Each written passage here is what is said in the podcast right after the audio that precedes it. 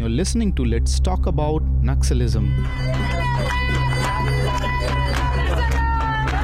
This country has for long been battling the Naxals, who indulge in nothing but cowardly, cold-blooded murder.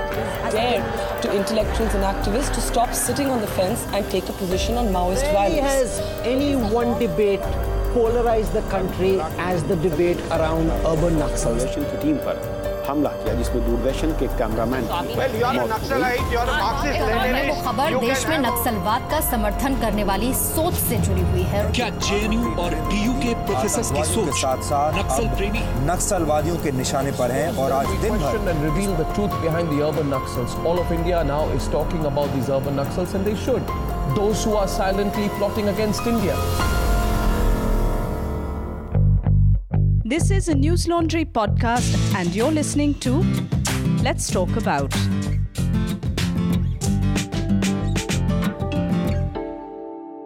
These days, we are listening a lot about urban Naxal. But while we talk about urban Naxal, what do we know about Naxalism? मतलब ये पूरी debate शुरू कहाँ से हुई what is their ideology? Why people from state to state took weapons in their hands to wage war against the nation, or rather, the state mechanism? Why the state governments and the central government is hell bent on crushing these armed rebellions and how the Naxalites got tagged as terrorists? We must listen to this story before we tag someone as Naxal or urban Naxal. ताकत के बल पर आप किसी चीज़ को खत्म नहीं कर सकते और वो भी ऐसी जगह पर जहाँ लोग भूखे प्यासे नंगे हों Naxalism is the biggest internal security challenge that our country faces. They said that police is threatening कि अगर ज़मीन नहीं देंगे तो इस ज़मीन में तुमको गाड़ देंगे Our people trained here in open encounter knocked out three Naxalites in open jungle. और एक मालगुजार की हत्या हम लोगों ने की थी their credibility is because of the failure of the state their credibility is not because of their own credibility यही वजह थी कि मुझे हथियार उठाना पड़ा The history of Naxalism in India starts from West Bengal's Naxalbari block. In simple terms, on March 25th, 1967, note it, March 25th, 1967, a peasant in the village tried to till the land from which he had been illegally evicted. The landlord got him brutally beaten up and he was thrown away. This triggered the uprising and followed the crushing by the state government of West Bengal, in which communists were also an alliance partner. What followed March 25th incident wrote a new chapter in the history of independent India with every passing week, months, years, and even decades. Kanu Sanyal, Jangal Santhal, and Charu Majumdar are believed to be the masterminds behind the Naxalbari uprising. But before we get into the details of Naxalbari, we must talk about this landscape in the heart of India, Dandakaranya. Bastar के बचा तो काज, बस्तर के बचा तो काज।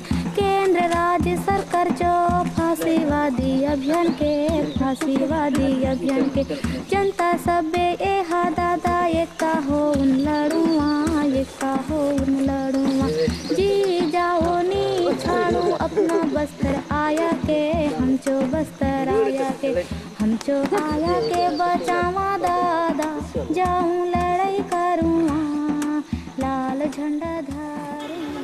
Dandakaranya. Karanya means forest and Dand means punishment. The history of Dandakaranya is older than the independent India. In fact, even before the Britishers entered the country. As a matter of fact, one could also find mythological references to this forest in Ramayana. British called this forest range as Gondwana, the land of Gonds. The state boundaries of Madhya Pradesh, Chhattisgarh, Odisha, Andhra Pradesh, and Maharashtra slice through this forest. You can imagine how big is that forest range. और अगर अब तक आपने दंडकारण्या के बारे में नहीं सुना था तो that is also part of the problem What makes Dandakaranya so important? It is the place which People's War Group or the PWG chose as their base. It is the place which has reserves of minerals. It has been a war zone for decades now. Bastar, Kanker, Gadchiroli, all these places are part of Dandakaranya or DK. Odisha has stood witness to long drawn battles between the native people of Malkangiri and the police forces over Vedanta's mining aspirations. Recently, hundreds of peasants rose against the Adani Power's power plant in the fertile villages of Jharkhand's Godda district. There is no denying in the fact that our concept of development is disturbing the ecosystem of the tribal belt. The concepts like SEZs did create repercussions on the ground. At times, these were very violent ones.